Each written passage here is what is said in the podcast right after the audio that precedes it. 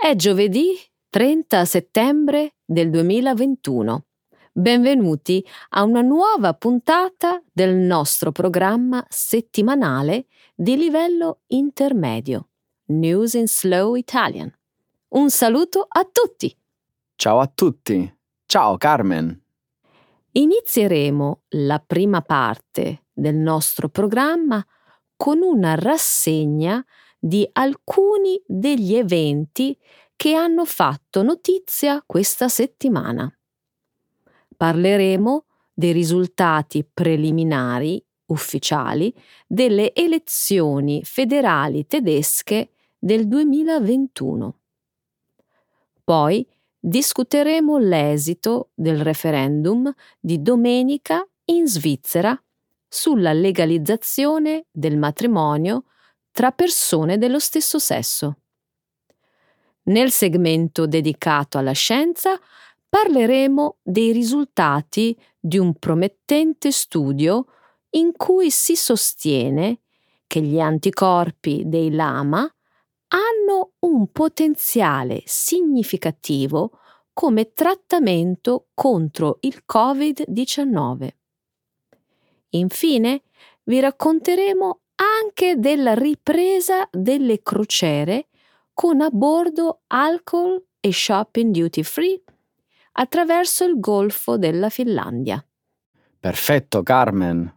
E di che cosa parleremo invece nella seconda parte del programma? Nel segmento Trending in Italy vi racconteremo del video con cui la scuderia della monoposto Red Bull di Formula 1 ha omaggiato Palermo, suscitando diverse critiche. Poi discuteremo della 78esima edizione del Festival del Cinema di Venezia e del premio dato al nuovo film, in parte autobiografico, del regista napoletano Paolo Sorrentino. Eccellente Carmen, iniziamo la nostra discussione. Certo, Alessandro, via allo spettacolo. La Germania affronta mesi di negoziati per formare un governo di coalizione a tre partiti.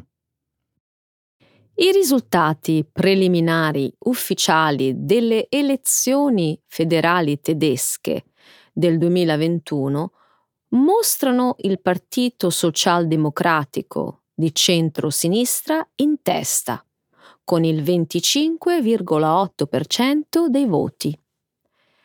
Segue l'alleanza di centrodestra dei cristiani democratici, con il 24,1%.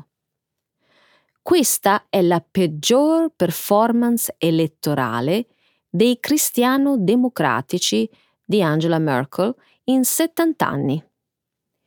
I Verdi sono il terzo partito, con il 14,8% dei voti. Il Partito Liberale Democratico ha ottenuto l'11,5%. L'alternativa per la Germania, di estrema destra, ha ricevuto il 10,3% e ha rafforzato la sua posizione nelle regioni dell'ex Germania orientale, della Sassonia e della Turingia. Il partito della sinistra è sceso al 4,9%. I risultati delle elezioni mostrano un panorama politico frammentato.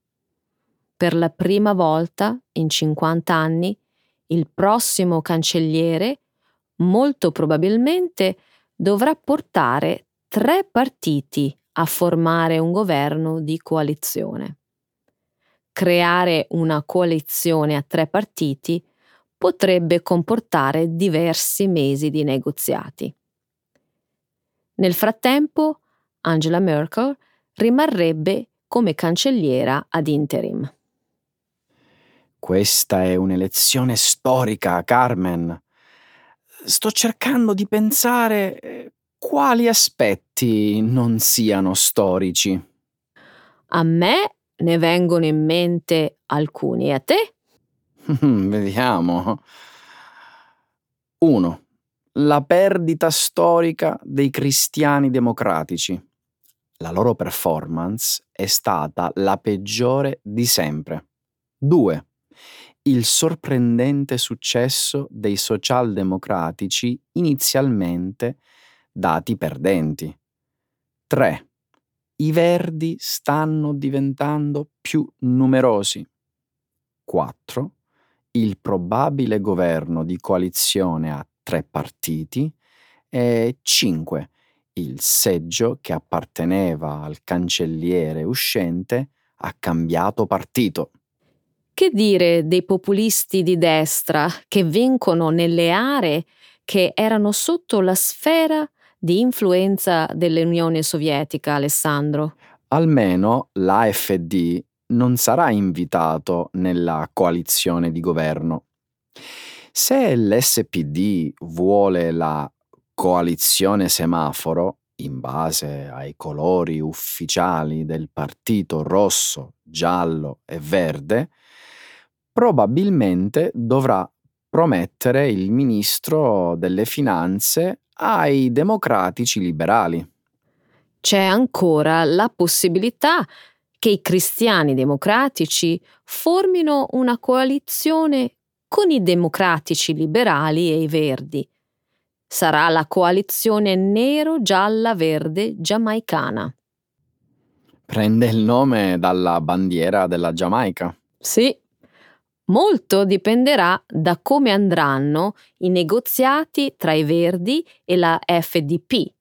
Hanno in programma di incontrarsi per discutere prima di qualsiasi colloquio con i grandi partiti. La Svizzera vota a favore dei matrimoni tra persone dello stesso sesso.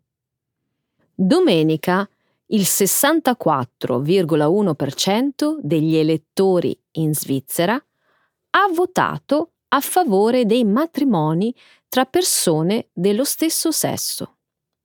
È stato un referendum nazionale condotto sotto il sistema di democrazia diretta della Svizzera. La Svizzera è diventata uno degli ultimi paesi dell'Europa occidentale a legalizzare il matrimonio gay. Il matrimonio tra persone dello stesso sesso è stato approvato per la prima volta nei Paesi Bassi 20 anni fa la legge che legalizza il matrimonio omosessuale è stata proposta per la prima volta nel 2013. Lo scorso dicembre è stato adottato dal Parlamento. Secondo il sistema di democrazia diretta in Svizzera, qualsiasi legge può essere contestata e sottoposta al voto popolare con un referendum. La legalizzazione dei matrimoni per persone dello stesso sesso è stata immediatamente contestata da una coalizione di partiti conservatori. L'Italia è ora l'unico grande paese dell'Europa occidentale che non permette il matrimonio omosessuale. La Germania e l'Austria sono stati gli ultimi paesi dell'Europa occidentale a legalizzarlo, rispettivamente nel 2017 e nel 2019. In molti paesi dell'Europa orientale, come la Polonia e l'Ungheria, il matrimonio tra persone dello stesso sesso è costituzionalmente vietato. Quasi due terzi degli elettori svizzeri hanno approvato la legge, Carmen. Impressionante. Ma questo significa anche che più di un terzo è contrario alla parità di diritti gli oppositori sostengono che il matrimonio sia un privilegio basato sulla biologia. A quanto pare, Quest'argomento non ha funzionato per il 64,1% delle persone che ha votato a favore dei matrimoni tra persone dello stesso sesso. Alessandro, la cosa importante è che ora il matrimonio tra persone dello stesso sesso sia sancito per legge. Il provvedimento entrerà in vigore nel luglio 2022.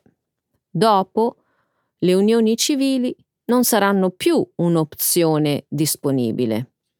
Che dire di quasi 12.000 coppie che hanno contratto unioni civili dal 2007?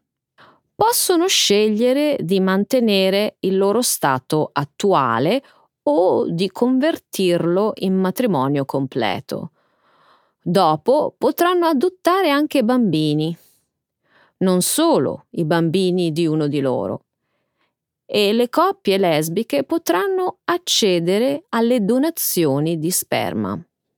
Questo ha generato l'opposizione più feroce e manifesti spregevoli con eh, padri zombie e madri surrogate sfruttate. La nuova legislazione non menziona neppure la maternità surrogata. O si, si tratta di bambini, naturalmente. I bambini nati da banche dello sperma sarebbero privati del diritto di un padre, come se donare sperma fosse sufficiente per essere padre i donatori di sperma dovrebbero pagare per il mantenimento dei figli? I nanocorpi prodotti dai lama offrono una potenziale terapia contro il Covid-19. Il 22 settembre la rivista Nature Communications ha pubblicato un nuovo studio promettente i ricercatori del Rosalind Franklin Institute nell'Oxfordshire hanno scoperto una terapia per combattere il Covid-19 che ha dimostrato di essere efficace già nelle prime fasi della sperimentazione. Il trattamento si basa sui nanocorpi che lama e cammelli producono naturalmente in risposta all'infezione. I nanocorpi sono una forma di anticorpi più piccola e semplice. I nanocorpi si legano a virus e batteri che invadono i nostri corpi, li marcano e permettono al sistema immunitario di colpirli e distruggerli. I ricercatori hanno estratto i nanocorpi dai lama e hanno creato uno spray nasale. I roditori infetti da coronavirus che sono stati trattati con lo spray si sono rimessi completamente in sei giorni. Il trattamento è stato testato solo su animali da laboratorio. Sulla base dei risultati degli studi, il Public Health England Agency ha detto che i nanocorpi sono tra gli agenti neutralizzanti SARS-CoV-2 più efficaci. I ricercatori, però, ammettono che sono necessari più dati e sperimentazioni prima di poter iniziare la sperimentazione umana. Questo è davvero uno sviluppo promettente, Carmen. Il ritmo delle vaccinazioni, però, non è lo stesso tra molti paesi e regioni. Se si trova un trattamento efficace, può aiutarci a vincere questa guerra contro il Covid-19. Per non parlare poi del potenziale di creare più trattamenti contro altri virus e batteri.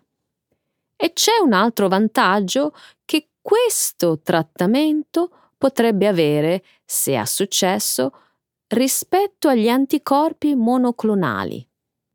Ottimo punto, Carmen. L'attuale trattamento con anticorpi richiede l'infusione di sangue. Cosa c'è di più facile che somministrare uno spray nasale? Senza contare che i nanocorpi sono più facili da produrre. La cosa veramente sorprendente in questo caso è che questo trattamento deriva dal sistema immunitario di cammelli e lama. In un certo senso è un trionfo dell'evoluzione e della selezione naturale sono i meccanismi immunitari che i cammelli hanno sviluppato per produrre nanocorpi specifici per combattere virus o batteri a renderlo possibile. Il fatto che non ci sia nessuna manipolazione genetica significa che gli antivaccinisti non avranno nulla di cui preoccuparsi, giusto? Troveranno un'altra scusa, ne sono certa, Alessandro. E il tuo argomento sull'evoluzione potrebbe non funzionare per molti di loro. Triste, ma vero, Carmen riprendono le crociere con a bordo alcol e shopping duty free attraverso il Golfo di Finlandia. Il prezzo dell'alcol in Finlandia è tra i più alti d'Europa. Il costo medio di una bevanda alcolica nell'Unione Europea è di un euro. Secondo l'Eurostat, invece, in Finlandia la stessa bevanda costa 1,93 euro. Costa invece 1,19 euro in Estonia e 1,14 euro in Lettonia. Non sorprende quindi che il 15% dell'alcol consumato in Finlandia venga comprato all'estero. Prima della pandemia di Covid-19, prendere un traghetto dalla Finlandia verso Tallinn era molto popolare. Tallinn è la capitale dell'Estonia e si raggiunge in poche ore attraverso il Golfo di Finlandia. Nel periodo natalizio, la linea di traghetti Tallinn-Silja organizzava traversate dedicate allo shopping, in cui l'alcol era uno degli acquisti più popolari. Le restrizioni di viaggio durante la pandemia hanno ridotto in modo sostanziale i viaggi dalla Finlandia verso l'Estonia e la Lettonia. Le importazioni individuali di bevande alcoliche si sono ridotte di oltre il 50%.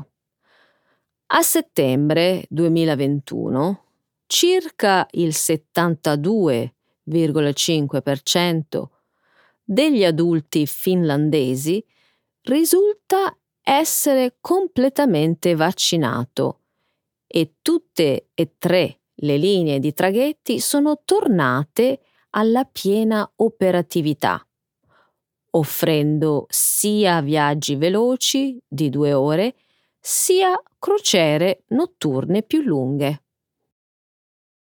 È un altro esempio del ritorno alla normalità, Carmen. Sono certo che anche la Svezia farà lo stesso perché è la terza nazione europea per costo delle bevande alcoliche. Fare una traversata in traghetto per fare acquisti di alcol e altri articoli duty free è molto europeo. È un segno, ma le cose non sono ancora tornate alla normalità, Alessandro. Secondo i portavoce della società di traghetti Italia Insilia, i passeggeri sono ancora nell'ordine di poche centinaia. Queste navi a più piani, invece, potrebbero trasportare migliaia di passeggeri. Vero. Sono abbastanza sicuro che siamo ancora lontani dai volumi di viaggio che c'erano in Europa prima della pandemia, Carmen. È l'ansia Molte persone sono ancora esitanti e non se la sentono di andare troppo lontano. Probabilmente preferiscono viaggiare verso le regioni vicine che conoscono. Dove pensano di sentirsi al sicuro, giusto? Hmm, ha senso. In ogni caso, questo dovrebbe riportare gli affari a tutti quei negozi di frontiera eh, che sono stati colpiti duramente dalla pandemia. E riprendere le rotte dei traghetti significa anche far ripartire il trasporto delle merci. Sì, Alessandro, è un'ottima notizia anche per chi non beve. Polemiche per il clip della Red Bull in omaggio a Palermo. Domenica 12 settembre si è corso presso lo storico tracciato dell'Autodromo Nazionale di Monza in Lombardia il 92esimo Gran Premio di Formula 1, una competizione automobilistica che da quasi un secolo appassiona gli italiani. Alla vigilia della gara, la scuderia di proprietà dell'azienda austriaca Red Bull ha lanciato sul web il video Ciao Palermo, Monza is Calling, per rendere omaggio alle bellezze artistiche e culturali della città. Max Verstappen, il pilota della Red Bull, sfreccia per i luoghi più iconici di Palermo. Ha fretta perché il Gran Premio d'Italia sta per partire. Con indosso la tuta da gara attraversa il mercato di Ballarò per recuperare la propria monoposto e raggiungere il team che sta per partire alla volta di Monza. L'auto sfreccia lungo corso Vittorio Emanuele per giungere ai quattro canti e continuare la sua corsa fino a Porta Felice e al Foro Italico, fino a raggiungere il parco della Favorita e la spiaggia di Mondello. Qui il pilota trova ad attenderlo i membri della sua scuderia, con i quali a bordo di una barca fa rotta verso Monza. Ho visto anch'io il video è davvero ben fatto, secondo me, perché in pochi minuti riesce a dare di Palermo un'immagine raggiante, seducente, ma anche molto veritiera. È un meraviglioso biglietto da visita per il capoluogo siciliano, non credi? Indubbiamente. Il clip sembra uno spot turistico fatto su misura. I giornali hanno riportato che a poche ore dalla sua pubblicazione sui canali social della scuderia Red Bull, il video era già stato visto da oltre un milione di utenti. Le visualizzazioni hanno continuato a crescere per giorni e il clip ha fatto molto parlare di sé. È stato un successo. È vero, non sono mancate le polemiche, però. Lo so, a molti palermitani non è andato a genio il fatto che la città sia rimasta paralizzata per giorni a causa delle riprese. In realtà eh, alludevo al dibattito che si è venuto a creare intorno al contenuto del video. Alcuni hanno affermato che la città, ripresa nel clip, perfettamente pulita, libera da automobili e senza buche sull'asfalto, non riflette la realtà. A detta loro, è stato sbagliato mettere in risalto solo gli aspetti positivi. Che assurdità! Il clip della scuderia Red Bull non voleva mica essere un documentario neorealista. Hai ragione, però mm, non è un'idea mm, così stramba mostrare una città per quella che è veramente, con tutte le sue meraviglie, ma anche con i suoi problemi. Non credi che sarebbe controproducente includere questi aspetti in un cortometraggio che ha lo scopo di esaltare le bellezze di una città? Dai, non lo farebbe nessuna azienda pubblicitaria. Su questo hai ragione. Inoltre il video prodotto da Red Bull non mente. I palazzi antichi, il mare color turchese, le statue, la vivacità del mercato e le chiese di Palermo sono bellezze vere e reali. Certo, anche il capoluogo siciliano ha i suoi problemi, ma del resto, quale città non li ha? Il film del regista Paolo Sorrentino, premiato al Festival di Venezia. Sabato 11 settembre si è conclusa al Lido di Venezia la mostra internazionale d'arte cinematografica, meglio nota come Festival del Cinema di Venezia, uno dei più importanti e antichi al mondo. Arrivata alla 78esima edizione, quest'anno la Kermesse veneziana è stata davvero superlativa, sia in termini di abbondanza di pellicole interessanti e di qualità, sia per la presenza di un vistoso numero di attori e registi di fama internazionale.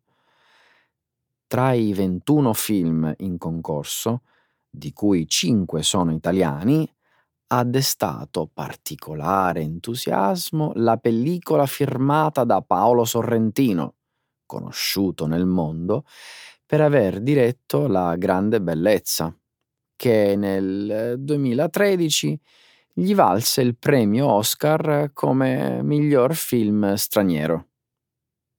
Il nuovo lavoro del regista, sceneggiatore e scrittore napoletano, è intitolato è stata la mano di Dio e al Festival di Venezia è stato premiato con il Leone d'Argento, Gran Premio della giuria.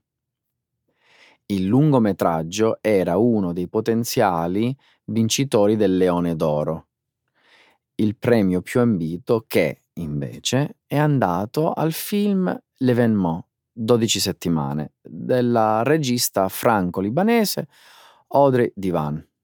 Ti confesso che fino all'ultimo ho fatto il tifo per Sorrentino.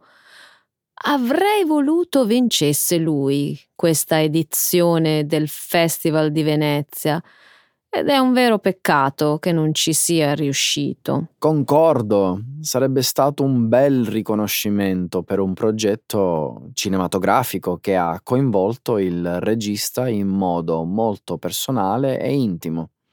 Sui giornali ho letto che il film è stato accolto da critiche molto positive. Il quotidiano francese Le Figaro ha rivelato che non si aspettavano di vedere un film così bello.